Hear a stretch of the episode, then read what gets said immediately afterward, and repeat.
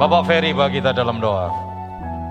Kami Tuhan Yesus. Haleluya Yesus. Di pagi yang indah ini Tuhan, Kau Terima berikan kesempatan kasih, pada Tuhan. setiap kami Tuhan. Untuk Amin. memuji muliakan namamu Tuhan. Haleluya. Untuk menyenangkan hatimu Tuhan. Terima kasih Tuhan.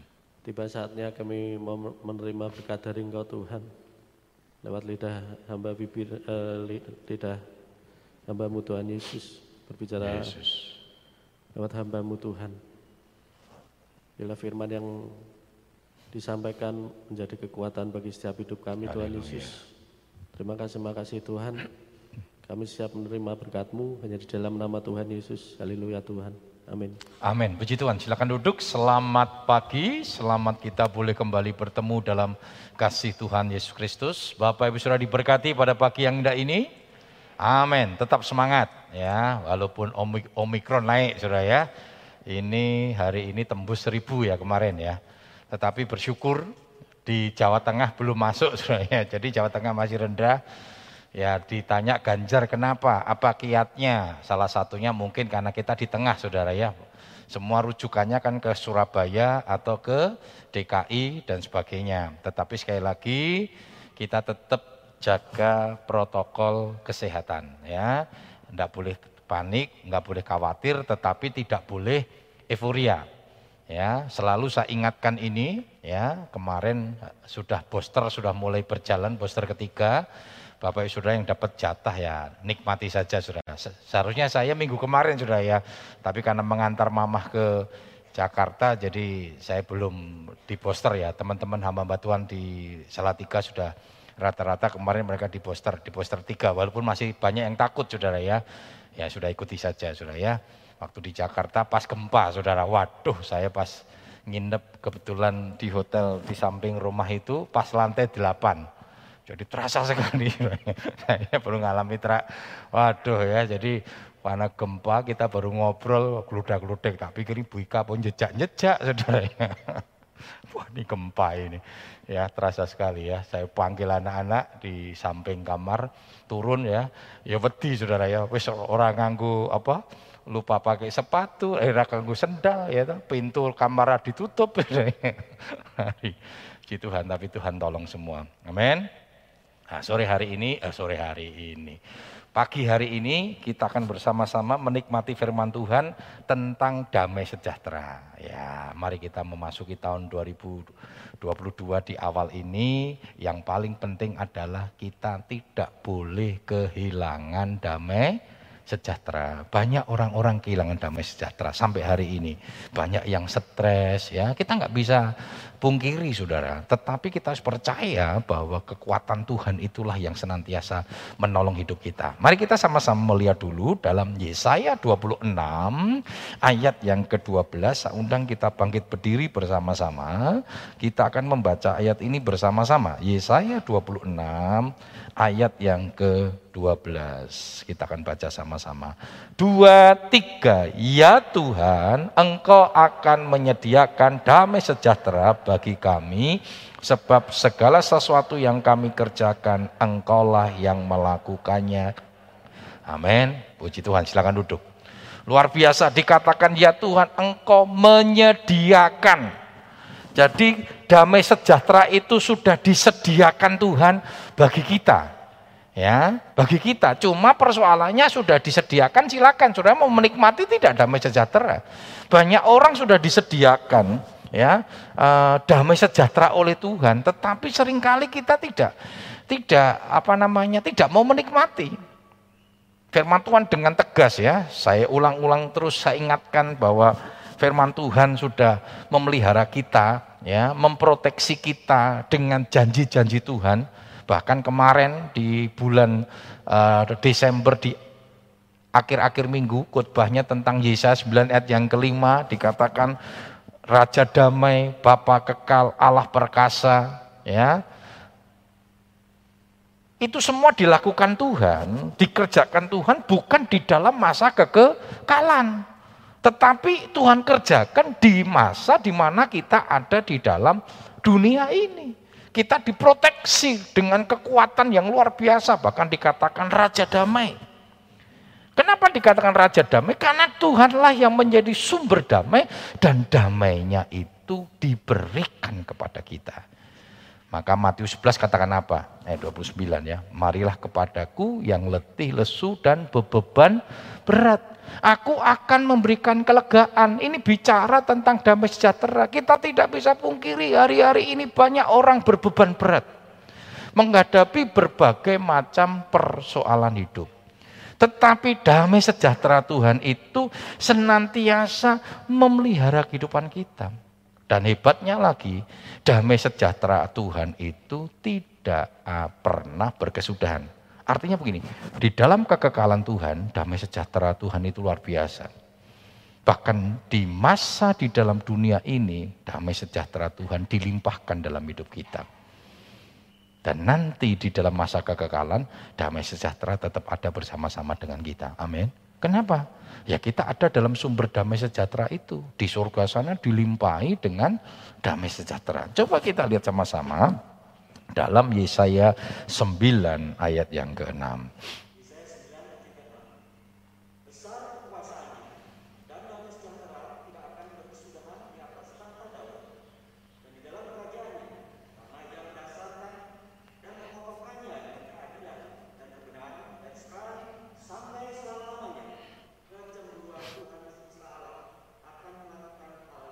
Perhatikan saudara.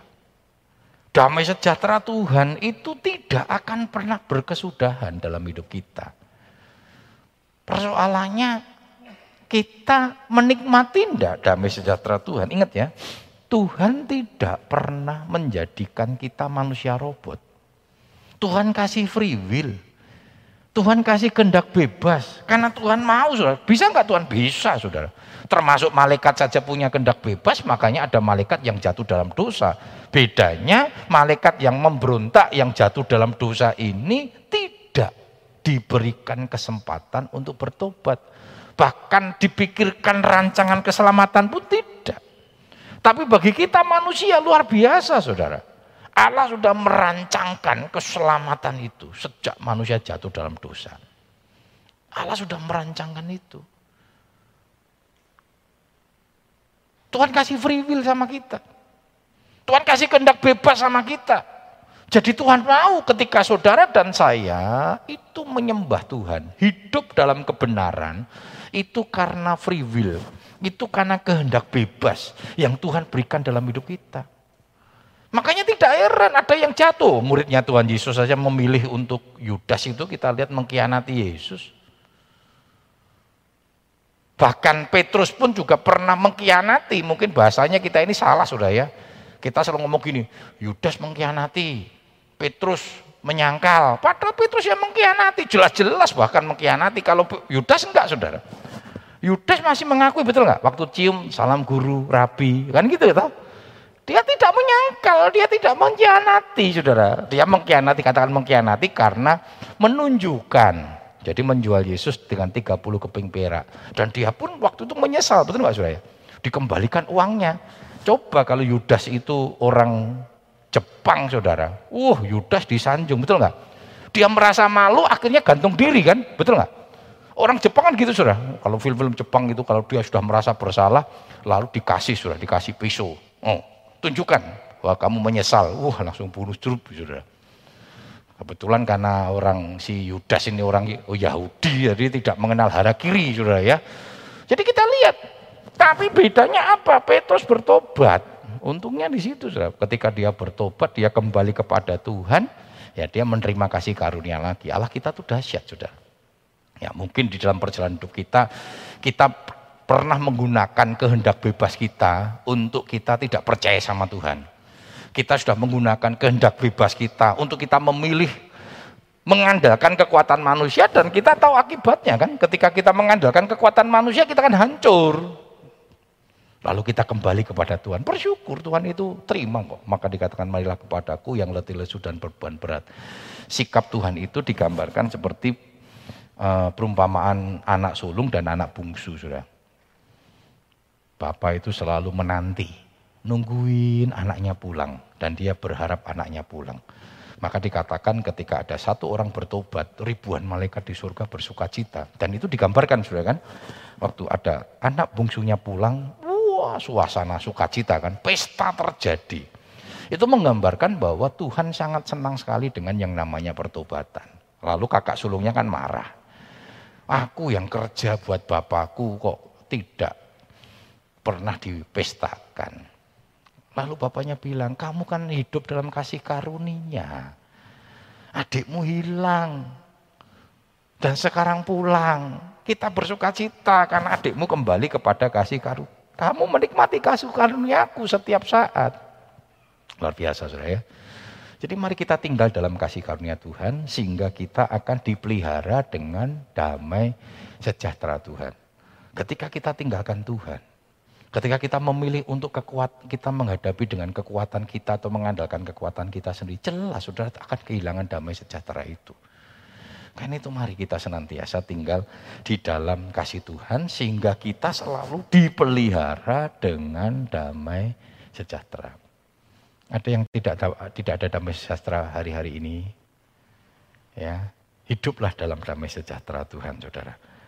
Saudara, damai sejahtera akan tinggal dalam kebenaran. Ini kuncinya, Saudara. Perhatikan. Damai sejahtera akan tinggal di dalam kebenaran. Karena itu kita harus hidup dalam kebenaran. Kenapa sering kali kita tidak mendapatkan damai sejahtera? Karena saudara pasti nggak tinggal dalam kebenaran. Betul saudara? Ketika kita melakukan dosa, apa yang terjadi yang kita alami pertama kali? Nggak ada damai sejahtera. Nggak ada damai sejahtera, pasti saudara. Pasti. Ingat ketika Adam dan Hawa jatuh dalam dosa, dia kehilangan damai sejahtera saudara. Yang ada ketakutan. Lalu pembenaran diri. Ketika Tuhan datang yang biasanya senang saudara, pria bercengkrama, waduh kehilangan.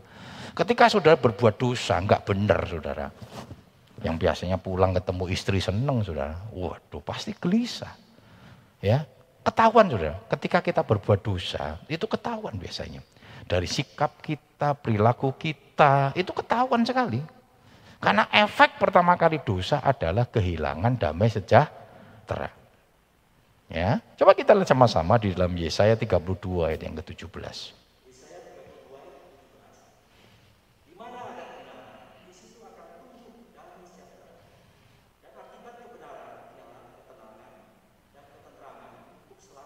Perhatikan sudah, di mana ada kebenaran di situ akan tumbuh damai sejahtera. Ya, jadi antara kebenaran dan damai sejahtera itu sebuah ikatan yang kuat sekali. Ya, orang yang hidup dalam kebenaran, hidupnya pasti damai sejahtera. Percaya saudara, walaupun mungkin kita tidak menemukan, kita tidak memiliki harta benda yang melimpah. Jangan pernah berpikir, orang kalau punya duit itu bahagia. Tidak saudara. Saya dulu ada kenal waktu masih di Kebis saudara ya. Ada seorang pengusaha namanya Pak Jabah. Ya, dia seorang pemilik uh, hotel cukup besar di ekuatorial kalau nggak salah. Saya nggak tahu di daerah mana, saya belum pernah nginep di sana, saudara. tapi dia saksikan. Nah satu kali dia kedatangan tamu dari Singapura, saudara, rekan kerja. Lalu apa namanya, uh, dia pertemuannya, meetingnya nanti masih sore, saudara ya. Karena itu dia jemput dari bandara, dia bawa ke hotelnya, dia kasih ruang yang uh, eh, SVIP saudara ya, ruang yang suite saudara ya, hotel suite itu. Bisa pernah nginep neng hotel suite saudara. Nah, cuma ini hotel suite-nya betul-betul istimewa karena dia punya kasurnya itu kasur yang air itu saudara ya. Kasur air ya, jadi dalamnya air. Saya pernah nyoba saudara, orang iso turu ya mentul mentul goyang titik kaya wong ngambang kaya neng langit sudah ya wah malah iso turu sudah ya. Tahu. Mahal sekali. Sekarang mungkin sudah tidak ada mungkin ya iso turu juga sudah ya. Dulu pernah ada ya kasur air itu sudah ya. Wah dia itu di situ sudah wah luar biasa karena ini suite ya fasilitasnya luar biasa. Dia ngomong sama staf karyawannya layani dengan baik karena ini rekan bisnis saya yang nanti malam akan meeting. Ya. Singkat cerita setelah diantar dia pulang sudah. Dia pulang, sampai depan rumahnya, dia bel begitu, sembari nunggu e, pembantunya membukakan pintu, dia melihat ya pembantunya dia yang tukang masak baru belanja dari pasar, naik becak. diantar tukang becak, saudara. Wah, digenjot gitu. Tidak tahu ini Pak Jaba ini dia merasa pemilik hotel ini merasa penasaran. Dia ingin lihat apa sih yang dilakukan tukang becak ini setelah saya lihat dia keringetan kotos-kotos ya bar genjot begitu lalu dia setelah dibayar dia pojokkan becaknya di bawah pohon di situ ada orang jualan es dawet saudara ya lalu dia beli es dawet yang saya pikir harganya pasti nggak mahal saudara yang mau pinggir dalan itu kadang yang enak-enak makanannya itu yang model-model ngono sudah. Ah kotor debu, ah, itu sing marake enak. Kono keringet, mah itu sing marake enak saudara ya. Wah kecampur keringet barang itu sing marake enak saudara ya. Wah minum saudara, langsung glegok glegok glegok glegok glegok. Nambah meneh. Uh, rasa nganggo sendok-sendok saudara ya. Wis nganggo sendok-sendok wong. Nambah sijine glegok glegok glegok. Bar itu dia langsung tepok-tepok bak becaknya, dia ngeletak di situ, mukanya ditutupi sama capingnya saudara.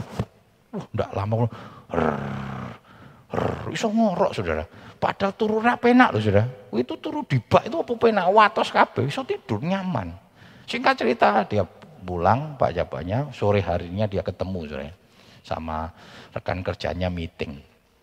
Lalu ditanya begini, dia berharap kan dia bisa tidur nyaman, wong dikasih fasilitas uh, kamar suite ya presiden suite yang begitu nyaman enak oh, turune mental mentul.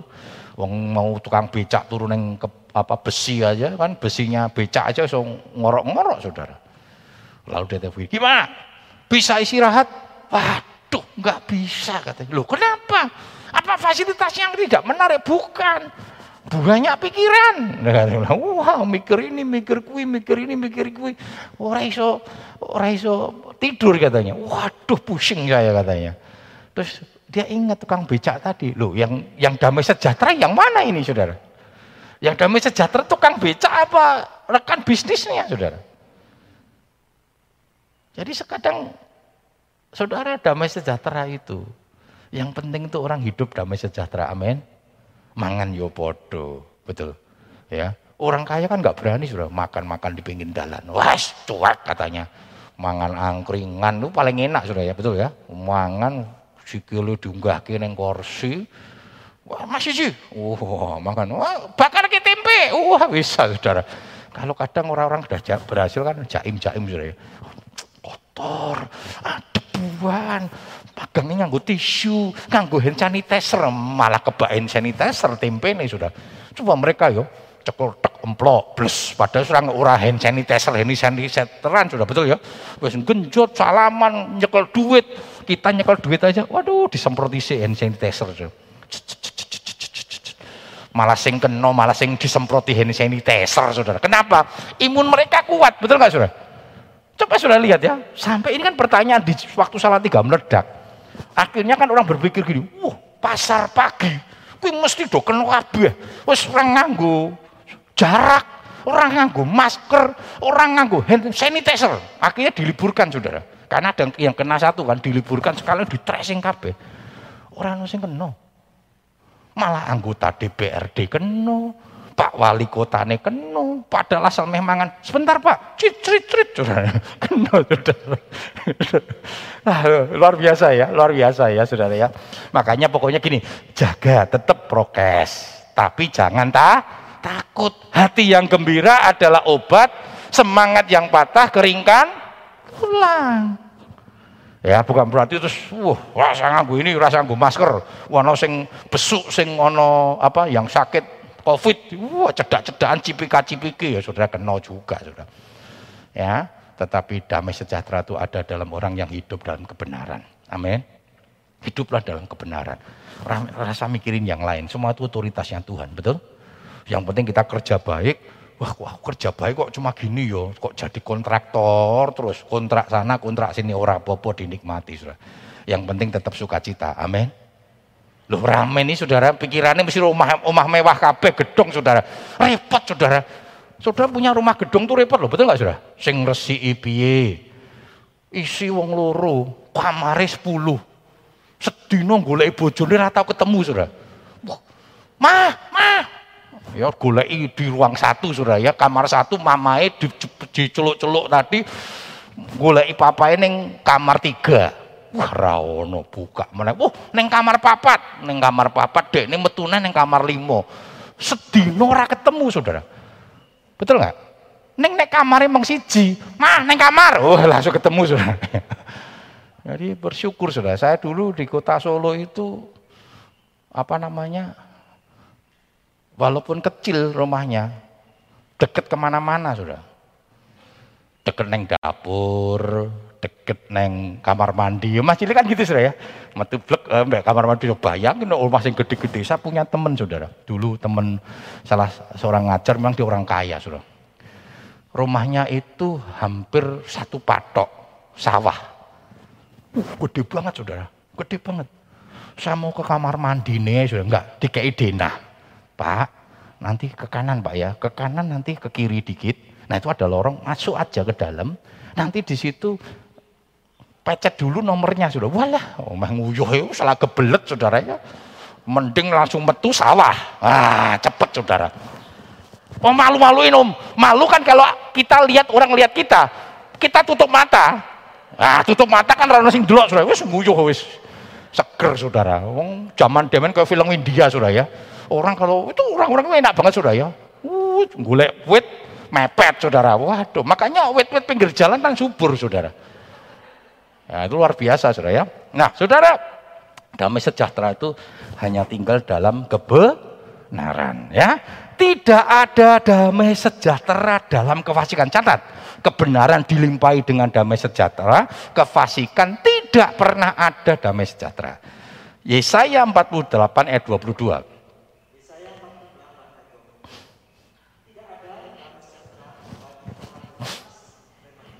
Perhatikan sudah, ini firman Tuhan. Tidak ada damai sejahtera bagi orang-orang fasik. Orang anu sudah, ketok seneng, ning stres. Saya pernah sampaikan tuh saudara. Ada orang punya kepahitan hidup. Ya memang dia punya kepahitan hidup. Sampai akhirnya dia nggak mau percaya sama Tuhan saudara. Dia punya mama. Dulu itu cinta Tuhan. Ini hidupnya pas-pasan. Nah mamahnya ini uh, dia saya nggak tahu bagaimana dia bisa setiap minggu sekali ada seorang pendeta yang mengadakan persetujuan doa di rumahnya. Kalau zaman dulu kan pendeta Chinese disebut dengan boksu. Ya boksunya datang setiap minggu sekali. Nah setiap kali ada beston, persetuan doa di rumahnya, mamanya selalu masak enak sudah untuk boksunya. Wah anaknya seneng awal-awalnya ya. Wah seneng mama makan enak, biasanya ratau masak enak.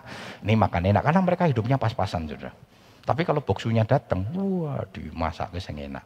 Nah ketika anaknya mau ngambil, Mamanya bilang, tidak boleh, nanti.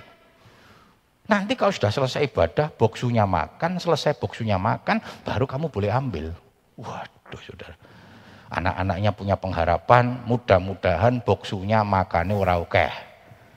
Sehingga dia dapat jatah. Wih ternyata boksunya makannya banyak saudara. Habis terus. Jadi nggak pernah ke, ke apa namanya nggak pernah ke, ke kejahatan saudara ya. Dia punya kepahitan. Wih, boksu ini nggak tahu diri juga ini ya. Maka saudara kalau ada boksu datang, ya gembala datang, rasa dicacak lah. Tunggu ya om, pesen kecap JC. Walah saudara, rasa saudara. Kayak ibas mentah wae saudara. Wah jaluk kaya ngono. Bercanda loh saudara. Nek tenanan ya karepmu lah saudara. Nah saudara, walaupun saya sedikit bercanda, tapi ini serius saudara. Ini sakit hati. Sampai di akhir kamu ya saya nggak mau percaya sama Tuhan. Dan dalam hidupnya dia nggak mau percaya. Dan dia memang orang yang berjuang sudah. Pernah jadi tukang beca, pernah jadi sopir truk. Sampai terakhir dia menjadi driver pribadi, tapi orang yang kaya raya di kota Solo. Orang pengusaha besar. Sehingga dia diujo, saudara. Karena dia bisa melayani bosnya. Walaupun driver pribadi, dia punya rumah, dia mapan, hidupnya baik. Kalau saya injili, tidak mau saudara. Alah, orang percaya mbak Gusti Yesus. Nggak mau saudara. Dia bilang, aku ateis. Ateis. Cita-citaku orang melebu surga. Aku melebu neraka. Saya bilang, oh nggak ada orang-orang cita-cita melebu neraka. Setan itu tiba neraka kok. Satu kali dia sakit saudara. Dia panggil saya. Dia katakan, Gus, kira-kira model kaya aku ingin iki apa ya Tuhan Yesus mau mengampuni. Lho kenapa toh? Aku wedi katanya, dia wedi, wedi mati. Lho kok wedi mati? Kecil om, neraka kecil saya bilang, orang usah wedi. Oh ngono, aku wedi tenan. Loh, orang pasti nggak ada damai sejahtera, ketakutan. Loh. Terus dia beli, aku doa Gus. Aduh, ah, gampang, mari gampang om. Yang penting percaya sama Tuhan Yesus. Aku janji, kalau saya disembuhkan, saya akan datang ke gereja. Uh, luar biasa. Saya doakan. Waktu itu saya masih sekolah kitab kalau nggak salah. Belum jadi hamba Tuhan yang ini. Wah, dalam nama Yesus. Doakan saudara. Oh dahsyat saudara. Sembuh. Sembuh. Begitu sembuh tak tungguin. Rata neng gereja. Saya belum jadi gembala saudara ya. Jadi saya tungguin. Loh kira tahu neng gereja umi kurang ajar gitu. Ngapusi, ngapusi mbak Tuhan Yesus. Saya ketemu omnya saudara. Dia bilang, om, om ngapusi, om bohong Ngapusi apa to Gus? Gus. Om Pira tahu ngapusi. Lah Om bilang sama saya nek sembuh mau ke gereja. Kok Om ndak ke gereja? Loh, kamu ndak lihat toh? Saya ke gereja setiap minggu. Loh kapan Om? Duduknya di mana? Om saya tuh selalu nungguin Om datang kok. Loh, putuku kan ke gereja jam 7 pagi. Saya nganter. Tak tunggu nih neng halaman gereja. Loh, om, maksud saya ke gereja kan ibadah. Loh, aku kan bilang ke gereja. Bukan bilang ibadah gereja. Oh, bokil saya bilang. Om bokil sama Tuhan. Ingat om, om bokil bukan ngapusi sama saya loh, bukan bohong sama saya loh. Ya toh, om sudah bohong sama Tuhan. Oh, Tuhan pukul lagi sudah. Sakit lagi, sudah dipanggil lagi. Gus, lu ano, moh, saya bilang, om bokil Om ngapusi, tahu bokil ya? Bokil itu curang. Om ngapusi, ora ora Gus. Saya nek mari datang lagi. Oh saya bilang, aku di betul sudah. Takut saudara. Makanya jangan sok sama Tuhan. Saya doakan saudara. Dan puji Tuhan. Sekarang dia sembuh di surga yang mulia saudara ya. Mungkin Tuhan tahu nek, wah, mari ke meneh pukil lagi orang menuju surga saudara ya. Makanya dibuat Tuhan orang mari tapi masuk surga karena dia percaya sama Tuhan saudara. Saudara pegang gitu. Kalau engkau rindu damai sejahtera, hiduplah dalam kebenaran. Dosa tidak akan pernah membawa damai sejahtera. Dosa apa saudara? Saudara bisa sebutkan? Enggak ada. Enggak ada. Saya pernah melayani orang selingkuh saudara. Sama istri saya waktu saya pelayanan di kota Solo. Jam satu pagi saya dibel sama nangis-nangis. Bagus, bagus. Aku mau konseling, aku mau konseling. Saya bilang, saya mau datang ke krian ke rumah Pak Agus. Ya wis, saya bilang, cepat, apa datang aja. Saya udah di depan, jadi telepon kan di depan rumah saudara. Saya buka, dia cerita. Suaminya selingkuh, sama suaminya sudah. Suaminya selingkuh. Akhirnya saya konseling ya, saya konseling sama dia sama istri saya, yang cowok suaminya sama saya. Saya ngomong sama suaminya, kamu tahu loh, hidupmu berubah karena yang cewek ini kaya sudah. Dia di yang cewek cowoknya ini suaminya diangkat sama keluarga ceweknya sudah. Saya bilang kamu tuh nggak tahu diri saya bilang. Istrimu cantik, kaya, kok kamu malah selingkuh? Saya tanya begini, mau enggak kamu bertobat, tinggalkan selingkuhanmu? Om aku saya minta tolong katanya. Loh, tolong apa? tolong kasih tahu istri saya dan doakan supaya istri saya bisa nerima selingkuhan, saya katanya kurang ngajar saya bilang oh aku ora bertobat ajar mati gue ya bilang untung saya bertobat terus jadi pendeta sudah saya bilang kamu tuh bodohnya saya bilang apa kamu ada damai sejahtera? Enggak bisa om, stres saya. Lah ya stres, saya ngerti, ngerti dosa stres. Jaluk buat dosa tapi enggak stres buat dosa tapi damai sejahtera. Enggak ada enggak ada rumusnya itu. Saudara hidup dalam dosa selalu tidak ada damai sejahtera dan saudara akan kehilangan damai sejahtera. Ya, Pegang itu. Saudara mau hidup dalam damai sejahtera, hiduplah dalam kebenaran, bukan di dalam dosa. Nah, Saudara, orang benar akan dipelihara damai sejahtera Allah yang melampaui akal. Luar biasa, Saudara. Dipelihara dengan damai sejahtera Tuhan yang besar. Filipi 4 ayat yang ketujuh.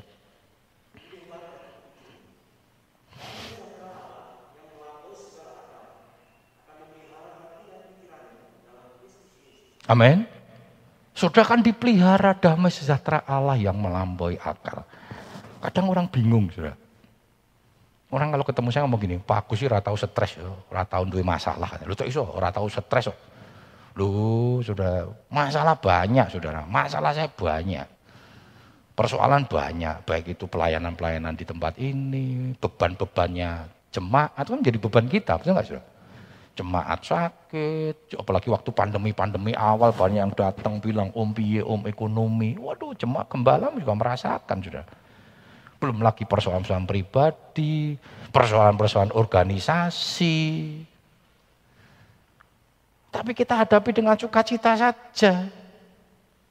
Karena kita percaya bahwa damai sejahtera Tuhan itu akan memelihara hidup kita. Saya tidak tahu apa yang saudara hadapi hari-hari ini. Persoalan ekonomi, persoalan rumah tangga, pekerjaan, anak-anak kita, ya kan? Anak-anak sekolah. Saya yakin dan percaya itu jadi beban. Banyak orang yang punya beban untuk itu.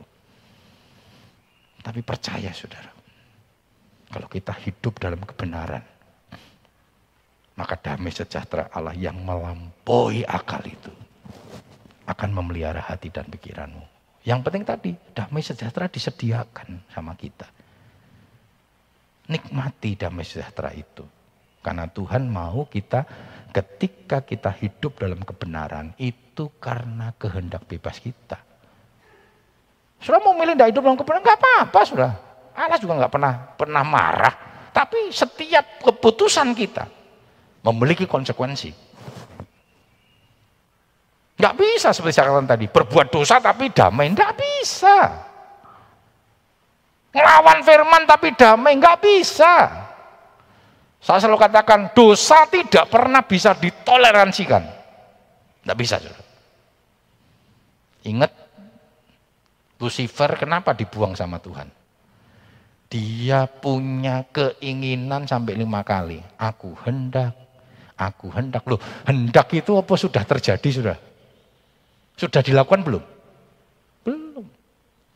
Aku meh mencuri motor itu. Apa sudah dicuri? Belum. Waktu saya ngomong sudah ya, sama Vino, Vin, Om Agus meh nyuri mobil, motor itu. Dia ngelaporkan ke polisi, sudah. saya dibawa ke polisi. Pak Agus, apa yang dicuri? Baru hendak Pak, belum mencuri, hendak. Loh, perhatikan sudah. Lucifer baru berkeinginan saja langsung didepak sudah. Kenapa? Di surga tidak boleh sudah. Jangankan melakukan, keinginan pun harus dikuduskan, disucikan. Maka firman Tuhan katakan apa? Jagalah hatimu dengan segala kewaspadaan sebab dari situ terpancar kehidupan. Ya, hidup dalam kebenaran maka dipelihara dengan damai sejahtera Kristus. Damai sejahtera Kristus akan memerintah orang percaya. Kolose 3 ayat 15.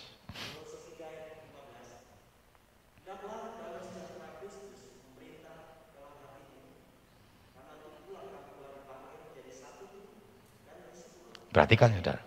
Hendaklah damai sejak Kristus memerintah dalam hatimu. Biarlah hari-hari ini kita diperintah dikuasai hati kita dengan damai sejahtera Tuhan.